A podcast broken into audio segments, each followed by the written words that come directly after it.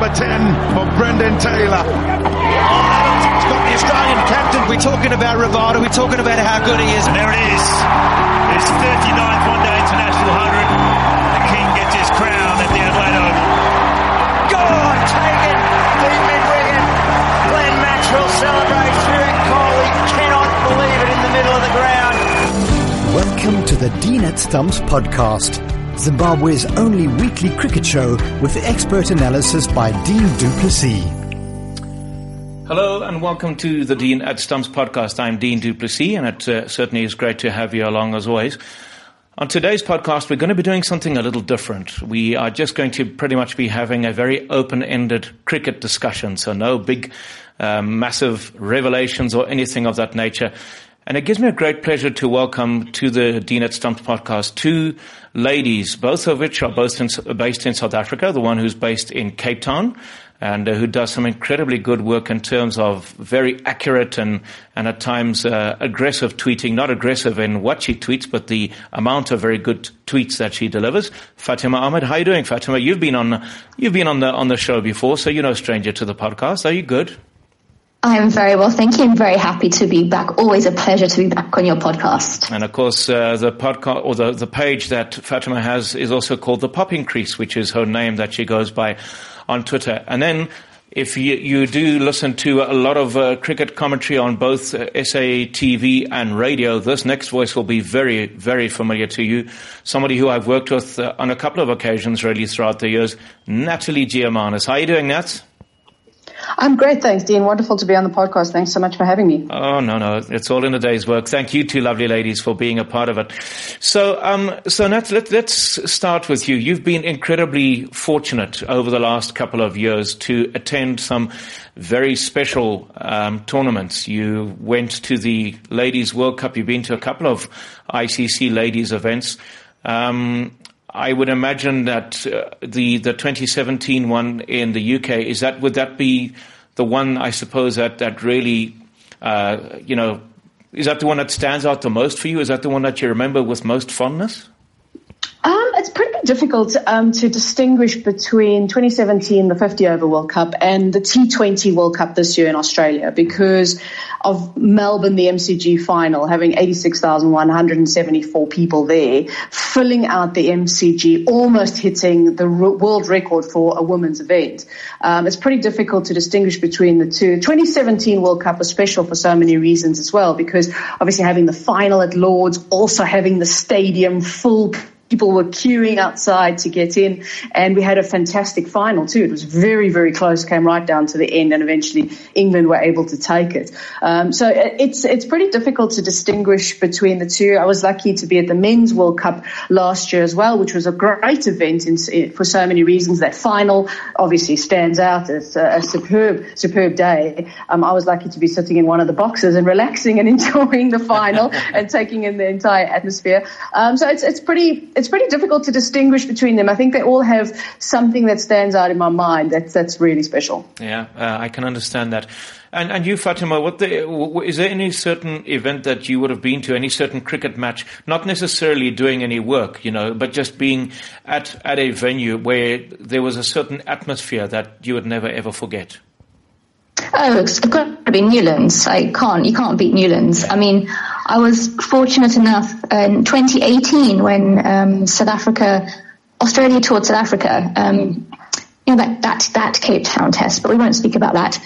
But that was when I first met Cass Naidu, that was the first six of the best. That was the most amazing experience for me to meet her, to be in the CSA suite and that view, oh my goodness, I will never forget that. That was such an incredible experience. But just being in the crowds at Newlands in a day-night game, that experience, that vibe, that atmosphere, there is nothing that compares to that in the world, in my opinion. Yeah, I think my one thing that I was always so bizarre about, and I know that I've mentioned this before, but for the sake of the listener listening for the first time, my first trip to Newlands. Now, I did my schooling in South Africa in a town called Worcester, which is situated just outside of Cape Town. So I'd always be of the opinion that if I was lucky enough to go to Newlands, it would be to either watch what was then known as Western Province game. So the likes of, for example, Adrian Caper Merrick Pringle, Dave Rundle, Brian McMillan, Craig Matthews, Richie Ryle, Gary Kirsten, all of those players were around when I was there. Or maybe even lucky enough to watch South Africa in action at Newlands. Little did I know that my first trip to the cricket Newlands ground would be in 2007 in a T20 World Cup game to watch Zimbabwe playing Australia, not only play them, but beat them. So I think there's a very special memory for me in terms of Newlands as well, as you say. And there's a certain smell about Newlands as well. I don't know if it's the wind that blows from the brewery or what that smell is, but it's it's certainly something very special. So Natalie, I mean, it's a question that you've been asked a couple of occasions, so I'm going to try and phrase it a bit differently. When did you realize that you would like to, despite the fact that obviously you haven't played the game at the top level, when did you realize that you would like to try and pursue this and do a bit more and be a bit more than just a cricket lover, you know, try and get involved with the media? I think it's something that has been sitting with me probably since I started entertaining ideas of it when I was probably about 14, 15, around there. I was playing cricket at school. We were lucky to have the start of women's cricket within our school, which there weren't many schools within South Africa that had a women's cricket program. And luckily our school did. My brothers played. We had a net in the backyard. My dad played. We were really spoiled. To be quite honest, we were really spoiled because we had facilities. We had the opportunity to play. We had obviously games in the backyard. And then I went on to play at some school level and a bit of club and those sort of things. And I think when I was about 15, 16, I knew that there probably wasn't going to be a professional career in playing the game at the time because women's cricket wasn't professional at all. It's only just recently that they've had contracts. So I decided early, well, how else can I get involved? What is the other way that I could maybe build a career? And I started to, obviously, the more I got into cricket, the more I watched cricket, the more I listened to cricket on the radio.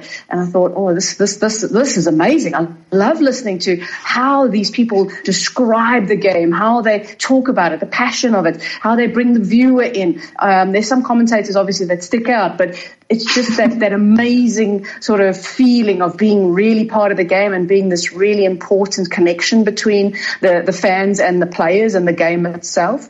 And it started, that sort of love of the idea of commentary grew and grew and grew till eventually I took a trip to the Wanderers with course that I was studying, and my fitness trainer was the fitness trainer at Gauteng Cricket. He's still there, and he took us on a tour of the Wanderers, and we went onto the field, we went into the dressing rooms, we went everywhere. It was an incredible day. But the moment that sticks out the most is when they took us up to the commentary boxes. And they allowed us to just sort of sit there and have a look and just see, you know, they told us this is where the press sits, this is where the commentators sit.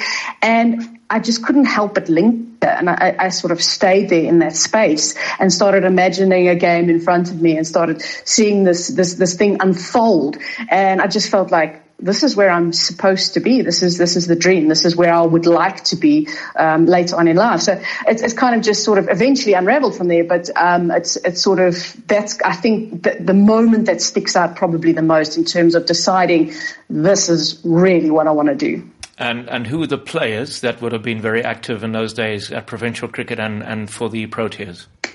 Well, I mean, obviously, from a men's cricket point of view, the likes of John T. Rhodes, Jacques Hellis was my favourite as a kid. That was the one player I looked up to. I've got a bat that's signed by him. It's a laser bat. I don't know if you remember those. Very well. They were so long ago. I've got the bat. I've still got it. It's signed by him. He was definitely one of my favourites that stood out for me. But even from a woman's point of view, Kerry Lang was my coach at school. And she played national level. She went to a World Cup. So she was somebody else that I also I looked up to too. That was quite instrumental in growing my love for the game even more. And recently I had the chance to work as on commentary with her too. So it was like sort of a little full circle moment, which was a really, really special day for me actually. The name Lang is pretty synonymous in that part of the world, that Johannesburg area. You remember there was that fine all-rounder who played for what was then Transvaal, Dean Lang. Would she have been related to him, or was it just the same surname? As far as I know, they're brother and sister, actually, as far as I know. But I could be wrong on that.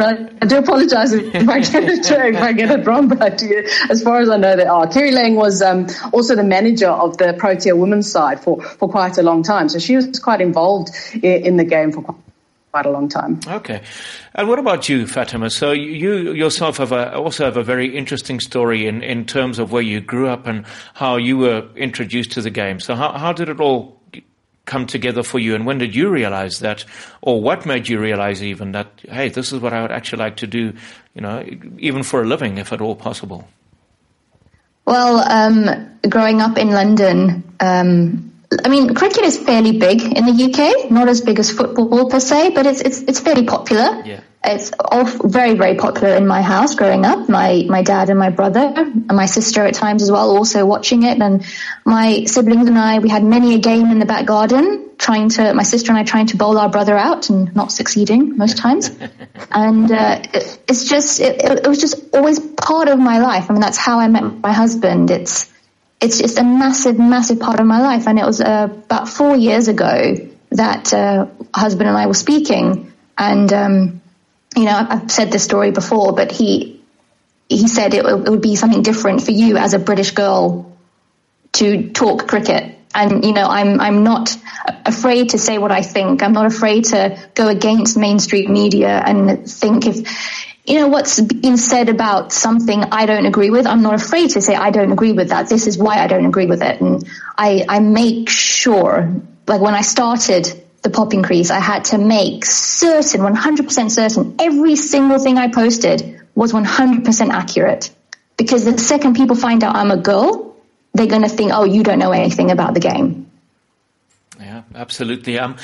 I'm just wondering whether either of you have suffered a little bit of, I suppose, what would you call it, victimization? I remember, for example, Natalie, there was, about 3 years ago, you know, normally you're very cool, calm and collective. And I mean, we all get criticized. I tell you what, I've had my fair share and it's part of the job, you know, it's just the way that it is. But I do recall that about 3 years ago, there was a very distressful tweet that you sent out, you know, just saying, why would somebody want to try and trample on another person's career? So has there been a time, and both of you can answer this question, where you have actually felt, I'm not entirely sure if I should be doing this, because no matter how I try or which way I turn, there are people, as much as I accept that this criticism is part of the job, but, you know, there are people who are just being unreasonably cruel to me at this moment in time.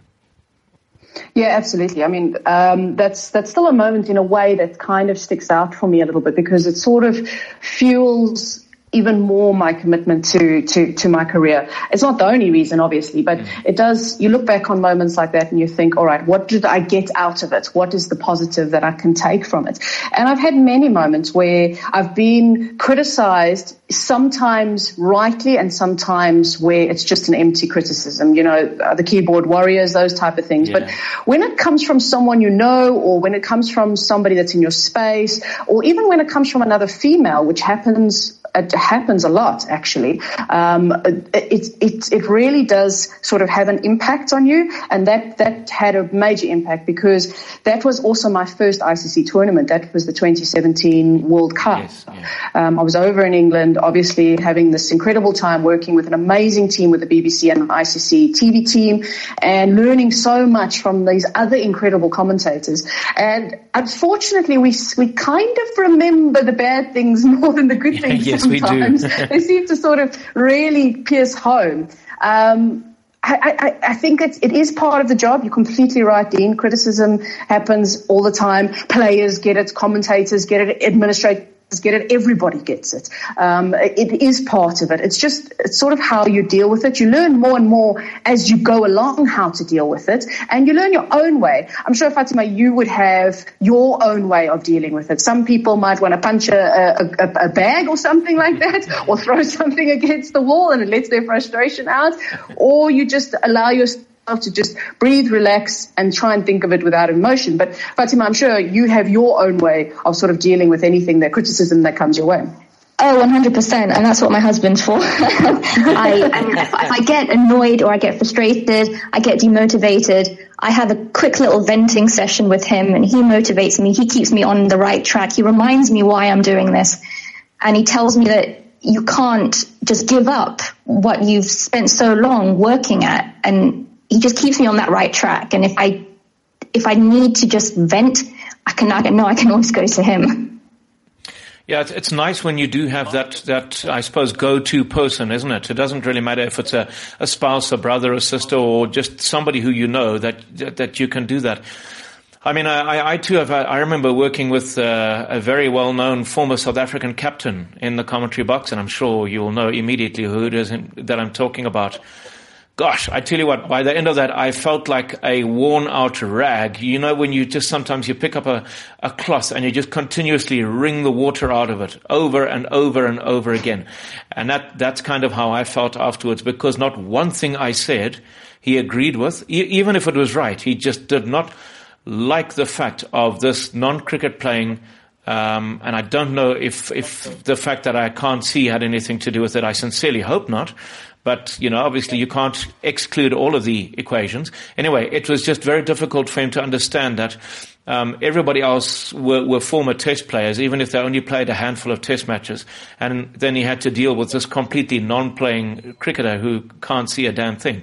So, a non-playing cricket player who can't see. So it was very stressful. But I think what I learned out of that, ladies, is that you do certainly become a bit stronger, and at times it's not a bad idea to not bottle it up. So, you know, sometimes we say, it's water for ducks back, thick skin. Sometimes it's not a bad idea to find that way of venting your frustrations, because I think, and that's maybe you'll know from being on radio and TV, sometimes your emotions inadvertently can end up in the commentary box, and people who are receptive can actually hear it in your voice, can't they? Well, absolutely. I mean, if you think about when you speak, if you speak with a smile, People can actually hear that. So the opposite is then true as well, where if you are frustrated, if you are annoyed, if you are feeling down, it will come out in your commentary, and it will come out in your way of dealing with your co-commentators as well, which is a very important relationship to have on air, that you don't want to have that sort of friction between the two of you. You don't want to have a situation where you are maybe not into the game as much as you can be, because I find when I'm frustrated, or I'm angry, or I'm sad, or I'm down, my sort of, I don't know if you want to call it, the cricket brain doesn't work as well. Yes, I have that as well. Tune into what's actually happening. Yeah, absolutely. I have exactly that same problem. And for example, for me, stats that I normally would just remember and roll off the top of my tongue, I completely get them. I don't even remember them at all anymore, you know, because of the fact that there's this guy next to you who's just intimidating you all the time and making it very clear that he doesn't want to be with you or even have you in the same commentary box. But, all right, so that's all do you feel that non-cricketers have the same value as somebody who has played the game? Because I often find that just because a cricketer who's taken 300 test wickets or scored 10,000 test runs doesn't necessarily have that much to offer in the commentary box. I'm sure he or she has a lot to offer, you know, because of their experience and so on, maybe working with kids or whatever the case may be, but get them in the commentary box. And they really aren't particularly good because they are not really able to articulate themselves. Not everybody has that talent and that knack. So, but do you think that we still have that stigma? So for us non-cricketers, non-playing cricketers, do you think we still sometimes just get given crumbs from the king's table? Or are you of the opinion that that's beginning to change, Nat?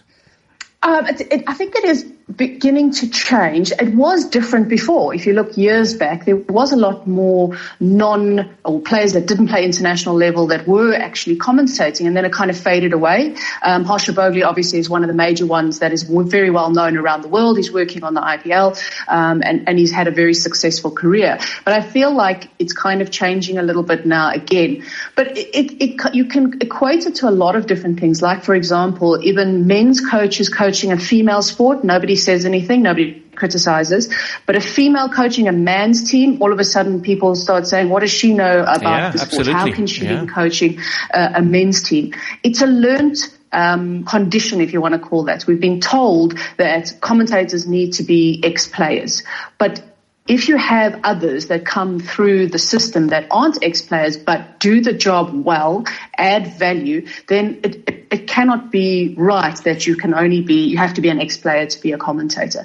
Not many people seem to say or criticize journalists who haven't been players before. There's a lot of journalists that didn't play international cricket or even provincial cricket, and they are excellent writers. They are brilliant at what they do, and nobody really criticizes them for not having played the game.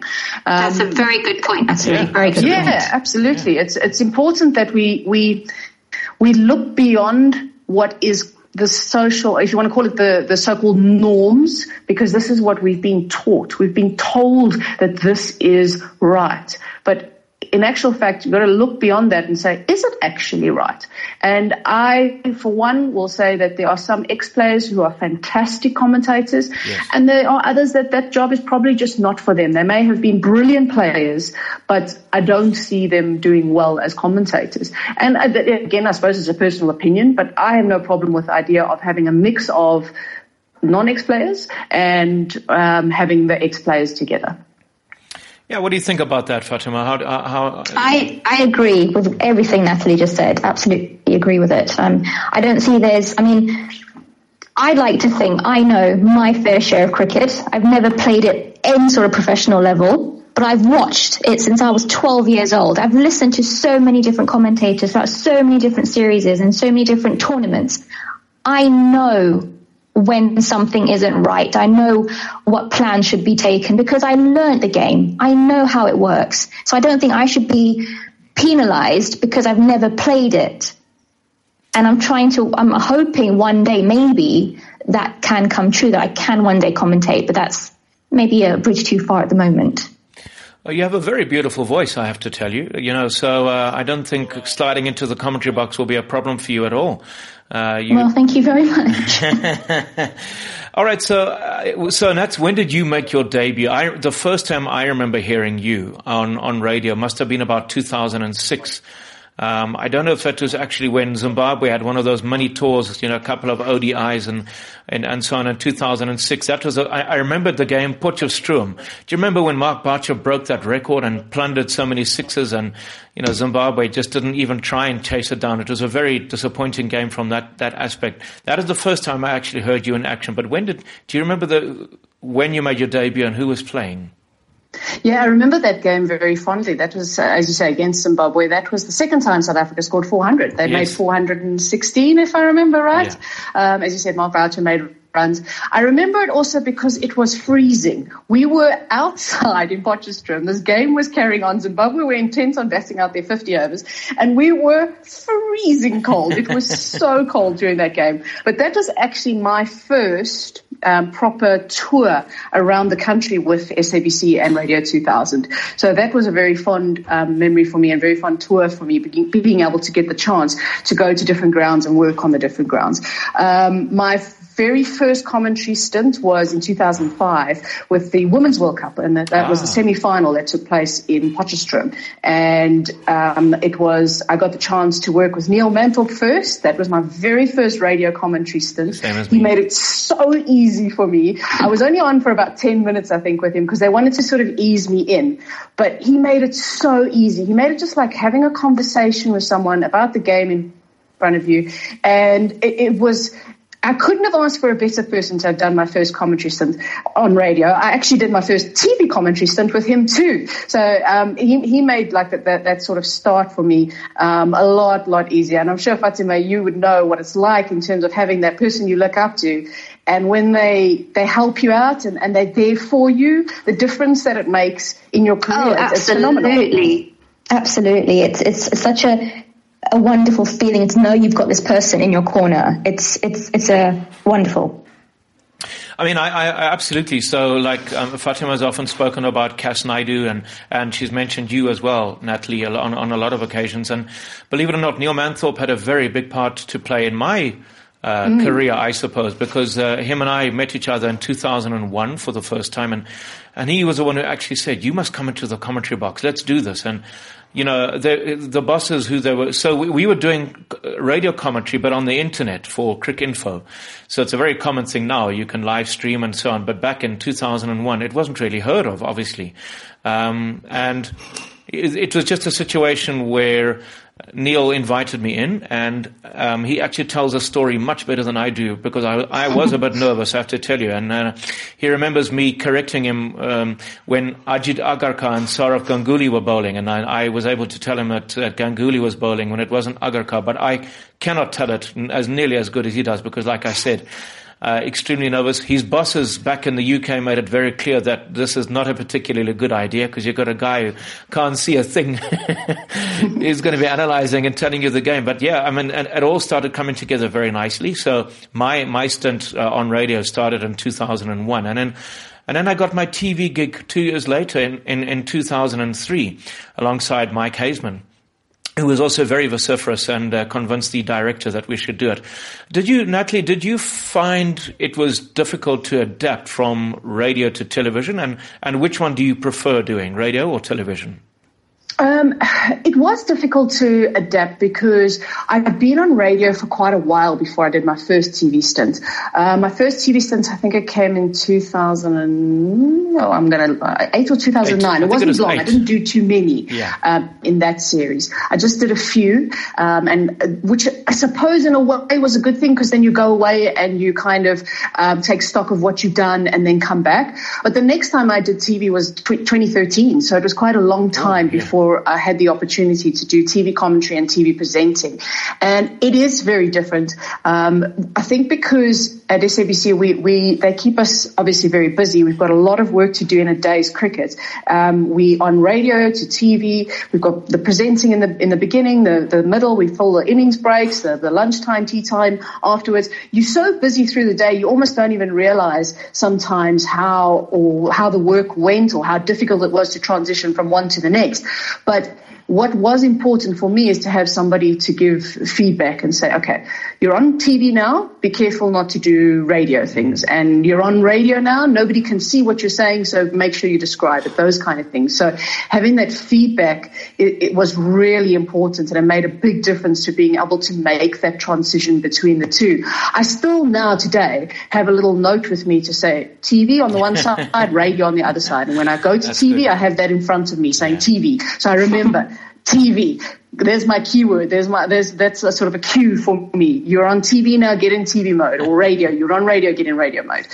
I get asked a lot which one I prefer. I find it very difficult to decide, actually. Radio is lovely for lots of reasons. You get the chance to tell stories. You get a little bit more time to talk the game. You can sort of flower it up and have a bit of fun with it. There's probably maybe more time for sort of jokes and those kind of things. But TV, you can really explain the game, because obviously on radio people can't see what you're talking about. So on TV you can say, well, this is how he or she is holding the ball, or he or she is batting in this way because of this, and you can actually show people. So you're really able to educate people about the game, which I love that side of it as well. I love bringing in new people to the game and having people, you know, sort of grow their passion for the game as well. So it's kind of difficult to choose between the two, actually.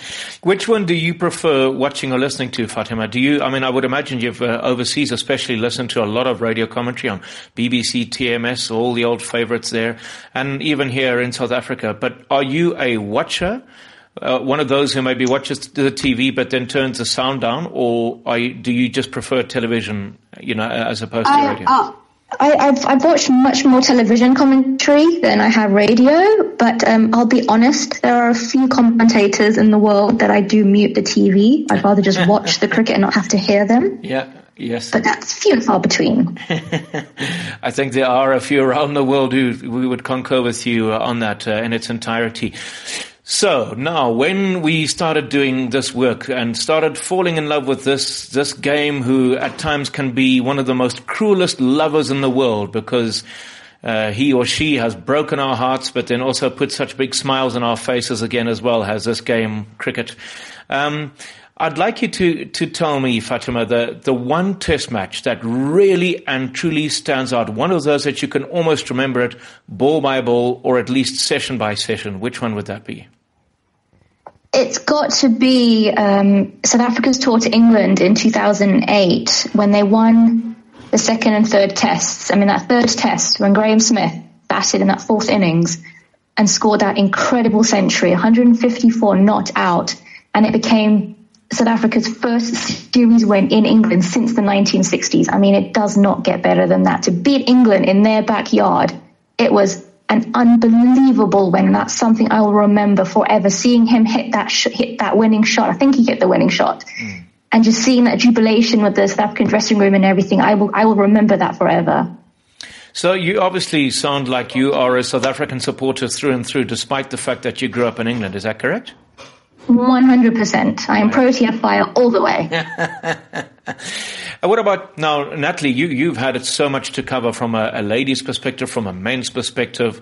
Tell me about well, I mean, I suppose you wouldn't have covered too much ladies, test matches. But tell me about some of those moments that stand out that you can almost remember it over by over, session by session.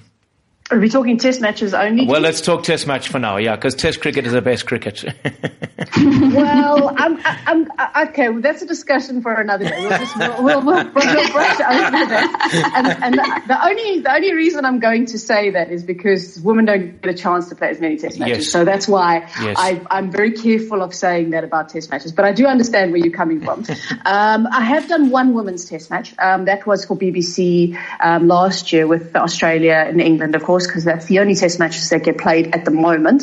And that was an interesting experience in itself. Actually, I really enjoyed it. It's a different game to the men's for so many reasons. It's 4-day cricket. It's not over 5 days. Women go through their overs and their sessions a lot faster than the men do. Yes. They don't mess around. There's no time wasting. They make sure they get through their over rate. Their over rate is phenomenal. The over rate is more up around between 15 and 17. It's nothing like the men. Wow. Which actually, yeah, absolutely. It's great. Because you get through the game and you get through so many more overs in a session. So that was a really good experience, and I hope to do more women's test matches because they are fascinating to watch.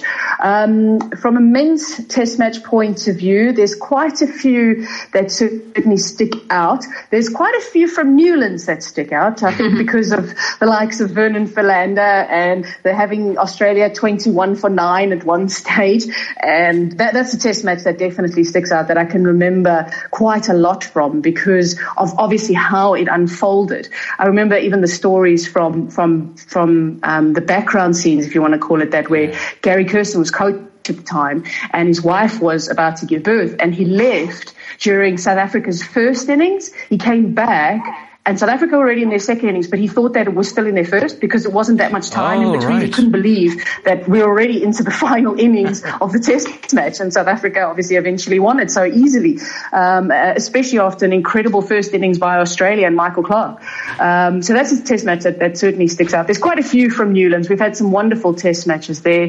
The atmosphere at the Wanderers when it's full, that's incredible, especially when England are around or Australia are around. India, when South Africa nearly chased that 458 against India a few years back as well. They nearly had the record chase. That sticks out as well. I can remember that last day in particular very, very well. Faf du Plessis and AB de Villiers batting so well together, the run out, all those things. It definitely, those things sort of stick in my mind, those type of test matches, especially the ones that go down to the wire, that go down right to the end. Those are exciting games to watch for lots of reasons. Even draws can be exciting. Oh, absolutely. Absolutely. Yeah, absolutely. I that 2011 test match, that one at Newlands that you spoke of, Vernon Philander who bowled. So, I mean, that had everything. We had a superb spell of bowling by Vernon Philander who just utilized his home conditions to perfection. You had Michael Clark's brilliance in Australia's first innings. And then you had the way that Graeme Smith and was it Hashim Amla just chased down that total. I just made it look so ridiculously easy when nobody knew whether they'd be able to chase down. I mean, it wasn't an overly biggish total, was it? It was one of those tricky totals, but just the way that they went about it, they made it look so, so easy, didn't they? Yeah, they did make it look very easy because considering we had so many wickets fall on one day, that to be able to win by 8 or 9 wickets in the end, that's phenomenal. That is absolutely incredible. South Africa 96 all out after that innings from Australia, in particular Michael Clark. and you end up with a situation where South Africa still win the Test match and win it easily. Yeah. It was, and it's not the first time we've had bizarre days like that at Newlands. It's not the last time either. We've had even New Zealand were all out for 40 odd in innings there at New Zealand too, which you kind of think like, what goes on at Newlands? Because most people when they look at that pitch, they start thinking, this is probably going to be a good pitch for batting up front. Maybe some sun, it'll dry out towards the end. We should get 5 days. But then you get days like that where everybody collapses. It's a wonderful ground. And we've had certainly a lot of theatre at Newlands. But that 2011 Test match, that was just something amazing and wonderful to watch. Vernon Philander, who's right at the start of his international career as well. Yeah, absolutely. I was so annoyed. I was sitting at work during that innings. I couldn't wait to get home and just start watching this game. I was so annoyed. You just have to listen on the radio, Fatima. We're on the radio. You can catch us on the radio. Yeah, no, I was busy streaming on Cricinfo. That's the best I could do at the time. Oh dear me. Well, but that was good, and I mean, I would imagine also the that incredible performance by JP Duminy and Dale Steyn in 2008 at the MCG. Oh my goodness! Wasn't that just special as well? Yeah, I was working on that game from South Africa, so it was remotely. I was doing some updates on SAFM and obviously I was awake really early right through the night and watching the entire game. We had a Radio 2000 team there. Neil Manthorp was there, Mluleki and Sauber was there, Assam Kota. They were all there. So they got to experience it at the MCG. So I can only imagine what that must have been like.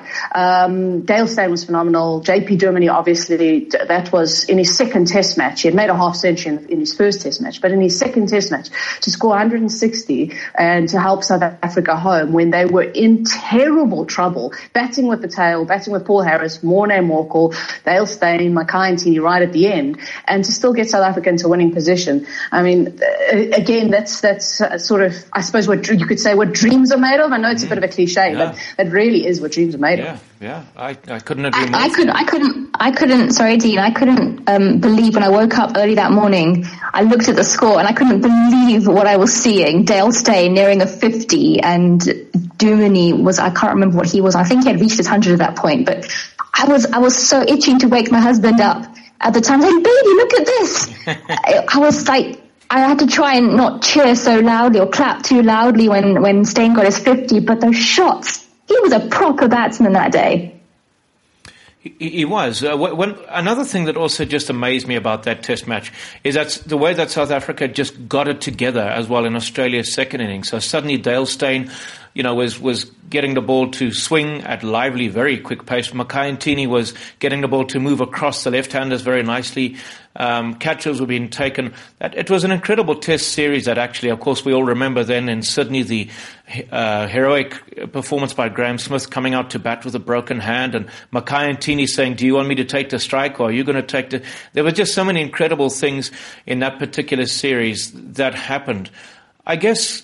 Natalie, one of the things that would disappoint all of us, and you too, Fatima, I know that, is that JP Duminy, and I mean, I've interviewed him about this, and he said, obviously it's massively disappointing. We all hoped for considerably bigger, and dare I say better, and I say this with a lot of respect, better things from JP as a Test batsman. It was just so sad that he wasn't really able to capitalize on that by having an average of maybe somewhere in the late 30s, mid 40s, something of that nature. Yeah, I think in a way it's sort of a mystery of the game because one, obviously he had this phenomenal start, which if I'm not mistaken, I think he might have even said afterwards, well, I've got a lot to live up to now, which he did, of course, because the expectations on him after that Test series was massive. And that was also the time where Ashwell Prince was injured and had been in the form of his life at the time. He had scored over 1,000 runs in that Test year in 2008. And then to lose Ashwell Prince before that series was a massive blow for South Africa, but JP Duminy stepped in and did this incredible job. Then it was a case of, well, Ashwell Prince comes back from injury. Where do we put Ashwell Prince? He has to come straight back into the side. That's the side's policy. You're injured, you come back, you come straight back into the side. And he eventually did as an opener against Australia in the return series and made that 100 at Newlands. So there was such, like, even that confusion around the team, that sort of almost selection headache was there around the start of JP Dumini's career as well. So he had this phenomenal start, this amazing expectation on him, and it's kind of a mystery that it never really sort of bore fruit into something more consistent, because he's an incredibly talented player. There's no doubting how talented JP Duminy is, and the class of his batting. He was wonderful to watch, and when he's in full flow, he can take just about any attack apart. He made himself into an incredible T20 player, especially for South Africa as well. He had some phenomenal innings for South Africa in the shorter formats of the game. But I think it's a sort of that mystery as to, well, what happened in the test matches? Why wasn't he able to build a more consistent career, even though all the talent was there, everything was there for sure? And your opinion, Fatima? What? Yeah, I agree with Natalie. It is a mystery, but what I will say about Duminy is, like Natalie just said, his limited overs career was fantastic. I think when he was playing, he would have been one of the first names in my playing 11 for the limited overs side of things, because he batted so fluently in the middle order. He batted so well with the tail in the ODIs and T20s. He's electric in the field. How many times did he come on to bowl and get a wicket or get two wickets? He was such an important player in the shorter game, and it was very frustrating to see him not be able to go that extra level in the Test arena. It was very disappointing indeed. I think we can compare. There are so many cricketers around the world who, had so much potential, but who just were not able to deliver. I mean, from a Zimbabwean perspective, I can think of quite a few. And, obviously we've always mentioned the name Graham Hick from England, who was a devastating county player, could score runs against the world's very best when they played county cricket, but wasn't as effective as when it came up to Test match cricket, But such is the way of it, I suppose. But so that was an incredibly good series. I'm going to ask the two of you now to tell me which you think, in your opinions, you would have seen a lot of South African captains. I suppose you would have been a bit young, but certainly in the teenage mold, or maybe a bit younger, when the likes of Hansie Cronje and Kipler Wessels captained the side, and then along came Sean Pollock, Graeme Smith, Faf du Plessis. Which captain, I'll start with you, Fatima, did you enjoy the most? Which style of captaincy and which one did you appreciate the most? As much as I love Faf, it's got to be Graeme Smith. I think he was I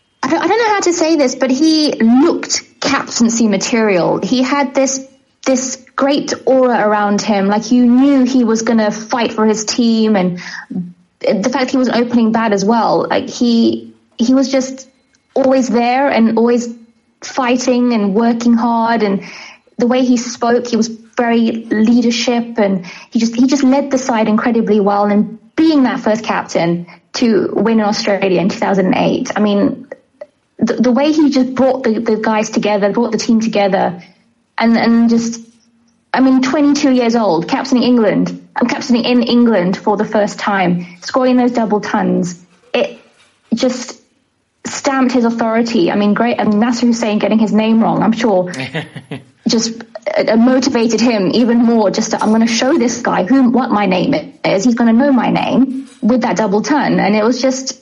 He, for me, is the best captain South Africa have ever had. Yeah, Natalie, it'll be interesting to hear, because obviously you would have also been around and commentated with different captains from a men's perspective. Which one did you enjoy watching the most in terms of leadership? If we're talking men's cricket, Graeme Smith definitely stands out for his captaincy and the way he handled things, his confidence, obviously his record, the fact that he was phenomenal in a chase in Test matches as well. He's got one of the best records in the fourth innings of the Test matches, and the number of hundreds that he scored in fourth innings. But for me, from a men's cricket point of view, Faf du Plessis stands out as the best at player management. I really enjoy how he handles players, how he works with each each one of them. He seems to know how to talk to each one of them that suits that player, and he gets the best out of them. I think he's had a tough captaincy for various different reasons, from things behind the scenes, things on the field, injuries, all sorts of things, retirements, etc. For me, Faf du Plessis, his tactics, the way he's able to read a situation and say, I need a fielder there. It might be the most bizarre fielding position, and you start thinking, what on earth are you doing? But he makes it work. He's always got a plan. He never lets a game sort of just wane away and sort of like drag out. He's really on top of things. He's very proactive, and I've always enjoyed Faf du Plessis' captaincy. If you want to talk women's captaincy, Danae van Niekerk stands out as a captain at the moment. She's done a phenomenal job in the last few years as captain. She was put in the position just before the 2017 World Cup, a very big tournament for South Africa where they made the semi-finals, very close to beating England. They were excellent in the T20 World Cup this year too. So her captaincy is good. She's also aggressive. She's a captain that's also on top of the game all the time, and she hates losing, and you can see it in the way she captains, because she's in the game all the time and she wants to win, and she has a real drive for winning as well. Yeah, it's funny. I was actually just about to mention that. It's amazing that you should read my mind, because I felt that when she took over as captain of South Africa, of the ladies team, that she brought out a bit more like steeliness in them, if you know what I mean. You know, it just seems like they really are playing together as a well-oiled machine. But there's something that there's a bit more of a punchiness about them, you know, but something like, we're not just going to roll over. We are, and I've never suggested that they were that way, but there's something different about this team that I feel that Danae van Niekerk has brought out of them. Yeah, Mignon du Preez was obviously captain before, and she did a phenomenal job. She was amazing. She was there for such a long time, also from a very young age, and there was a lot of pressure on her to take the team forward because she was also one of their best players as well. So there was a lot of pressure on her. She's also one of the nicest people you will ever meet. She is an absolute sweetheart. So nice to everybody, always has a smile on her face. And she's sort of like this little cuddly person that you just want to take in your arms and just give her a hug. She's just so lovely. And nice. She made the right decision though. To step down from the captaincy. It was her decision. She decided she wanted to focus on her batting. She wanted to give the team more from a batting point of view. And when Danae van Niekerk came in as captain, her style, I would say, is pretty different to Mignon du Preez, because she's certainly a lot more aggressive. She's a lot more sort of in your face, if you want to call it that. She shows a lot of emotion as well, and she also has had it has to be said, the opportunity to work with players who are getting the opportunity to work around the world in domestic leagues. So the quality of players that she is working with is probably higher than what we've had before, because they've never had the international exposure, and obviously now they're professional. So things have changed within the team as well. There's a lot more depth within that team too. So would it be fair to, let's ask a question, if one of the things that would, I suppose, make you a lot happier in terms of women's cricket and development and progression is if we could have a women's IPL eventually and a lot more women's test cricket being played. Would that be something that would make you very happy? There's three things that I want for women's cricket. Right. And the first thing is I'd actually like better domestic leagues around the world. Australia has an incredible domestic league, whether it be the one-day formats or even their T20, their WBBL. And they have over 100 contacted players. So there's a reason why they're as good as they are. And they just played one of their first matches in the last, I think it's 11 years, without Elise Perry and Meg Lanning. And they absolutely smashed New Zealand by 232 runs. So even without two of their best players, they still smashed a team who is a really good one-day side. So it shows you the depth that Australia has. And the reason they have that depth is the domestic leagues that they have back home. And yes, you need a women's IPL. That's another thing that would absolutely make me happy. They've got the T20 challenge that they're trying to expand.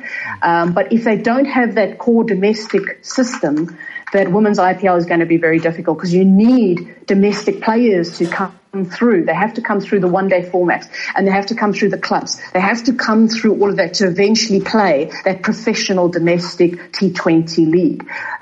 The other things that I would like to see from a point of view is definitely test matches for women. I'd like to see the same format that they have with the women's Ashes, where a test match, you have one test match, three T20s, three ODIs. Each one of them counts for points to the overall Ashes. It's not just the test match. It's all counts towards an overall Ashes or overall tournament, basically, in those 7 matches. And that makes every one of the matches obviously relevant.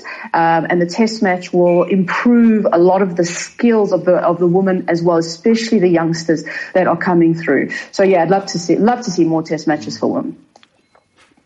I agree with that as well. And I absolutely agree with the need for a good domestic structure, because like Natalie said, that's how you get your players. So how do you expect them to understand match situations and pressure situations without being in the domestic circuit first? I mean, that's how players understand the game a bit more, and those emotional sides of things, as opposed to just the playing side of it. Yeah, absolutely, because that is so very important as well. And are the ladies also getting involved, the women players getting involved with the younger girls as well? Because we often see from the men's perspective, the men going out into the various areas and spending a bit of time with the little boys in various age groups and helping their game progress. Do we see the captain, Danae van Niekerk and Mignon du Preez and all the other players, do they also get involved with projects that are suited for girls, or girls and boys for that matter as well? Yeah, they absolutely do. They do it quite a bit, actually, and in particular through their touring and around the world through the ICC tournaments. They've always got the young kids that are coming in. They get involved with the coaching clinics, and I think that's quite important to have. For example, if you have an England team out in Australia and the England players are there helping the youngsters in Australia, for example, or in India or Sri Lanka, any other country, because when you've got the overseas players getting involved within that country, you develop a nice relationship, obviously, with the players that are there, with the fans that are there, with the young kids that are coming through. And that's something that those kids will remember probably for the rest of their lives. If they are old enough to remember it, they will be remembering that, because it's a very special time to get involved with international cricketers who are coming from different parts of the world. And yeah, in South Africa, you always see the ladies are involved in the mini cricket programs that they have, coaching the girls. There's a lot of the girls that play cricket in the country, whether it be internationally or domestically, that are coaches themselves or physios themselves, and they get involved even more that way and give back to the game. Absolutely wonderful stuff. Very, very good indeed. So I suppose to conclude, I'll ask you first of all, Fatima Ahmed, the Pop Increase, 5-day test match cricket or 4-day test match cricket? Which one do you prefer? Which one? 5 days, 100%. There's no question of 4 days. It doesn't even exist in my vocabulary for men's cricket, I'm sorry. Lovely. Would there be an opportunity and a possibility, Natalie, of women, could they stand up to the rigours of playing 5-day test cricket? Yeah, absolutely they can. There's no doubts about that. That's not the issue, really. The thing about women's cricket is, because they get through their overs so quickly, unlike the men, they don't need to even have 5-day cricket. The issue with men's test matches going from 5 days to 4 days is the over rate. Yes. They barely get their overs in now in 5 days. I don't know how they would get their overs in 4-day cricket. I know, it's ridiculous. Yeah, absolutely. Women get through their overs, so it doesn't have to be 5 days. I think, again, there's this learned thing that test matches have to be 5 days. You get told test matches have to be 5 days. Test matches don't have to be 5 days, because if you look back on the stats, very, very rarely they even go to 5 days when you've already had a result beforehand if there's been no rain. So it's not about 4 or 5 days. It's about over rates. Are you going to get your overs in time so that you can actually get results? You don't want a situation where you're now having more draws. That's not going to be good for the game. So women, if they wanted to play 5 days, if they needed to play 5 days, absolutely they can stand up to it. It's not about the length of it. It's that it doesn't actually need to be 5 days, because they get through the overs. So for the novice listening to this chat that we're having, and why, in your opinion, are men not able to get through their overs as quickly as women? Is it just a silly, dumb man sort of a thing that they just, they're too slow to respond? Is it because they get too involved with sledging and so on. What is it? What, in your opinion, what could change for men to get through their overs? Or is it just the arrogant complacency that they've had for 100 and whatever years in playing Test cricket? No, I wouldn't say it's that at all. One technicality is definitely the run-ups are longer. So you have to take that into account. Men's run-ups are longer than the women's run-ups. You probably have more spinners within a women's game as well. So those things have to be taken into account, because over 4 or 5 days, that does make a difference, obviously, because of the amount of time it takes to go back to your mark and then run in. Those things make a big difference. But also what makes a difference is TV. Because players, when you have TV broadcasting, the broadcasters need to get their ads in. So that's what pays for your cricket to be on TV. If they don't have the ads, then you're not going to have cricket on TV. They have to have those. So they have to also have the time in between the overs to get that in. And because women's cricket, and in particular Test matches, don't often get on TV, they've never had to worry about those things. Mm-hmm. They've never had to worry about the bigger grounds as well. They play on a smaller field. So there's quite a few things that add up the time. The men also, though, have to take their own responsibility for it, because every time the ICC changes the regulation in terms of the amount of time required to actually fulfill your overs, they take more advantage of it. So every time they make their time longer, they take more advantage. And we've seen that happening within the men's game a lot, and that's why they don't want to change that within the women's game with regards to the over eight and the over eight they're expected to bowl at, because within the regulations, the women have to bowl more overs in an hour than the men. So it actually is within in the ICC laws and the playing conditions. But they don't want to tweak that in the women's game, because what happens then if they start taking advantage and we start falling further and further behind? You get to a situation where you are in the men's game, where it's fallen behind, and it is an issue. It is a problem. Mm. And a very frustrating one at that as well. So are you happy with the fact that we may now see a lot more assistance from the third umpire in terms of the calling for no balls? Yeah, absolutely. Yeah. Because hopefully, you're hoping that they don't miss no balls, obviously, because they can make a massive difference to a game. And also, you want the umpires' job to be made a little bit easier. The standing umpires have a very, very tough job. That is not a job that I envy, to be quite honest. I think that would be really tough. So anything you can do to make their job a little bit easier, I'm all for it. Less umpiring mistakes, absolutely all for it. If that technology is available and it's not something that's going to, in any way, it's not hurting the game, it's, in my opinion, helping the game, absolutely. Mm. I 100% agree with that as well. It's something I've been calling for a number of years. Why? They have the technology. It doesn't take a lot of time. Why can't the third umpire just adjudicate no balls? And I'm so glad they're doing that now. Yeah. It's a very good thing. So I'll start off with you, Fatima. If we have a chat again in a couple of months' time, is there anything in particular, obviously when we have this new type of normal, because we will never have the same normality again after COVID has finished with all of us or done what it's had to do, unfortunately. But there will be a new and a different type of normal, I believe. So is there anything in particular, are there any goals you've set yourself that you'd like to achieve in what you're doing right now, if I were to speak to you in a bit down the line? The hope is just to carry on as I'm doing and keep the same standard that I've set, and just try and learn new skills. And I mean, I've taken a break with videos since COVID, so I need to try and get that back up and running.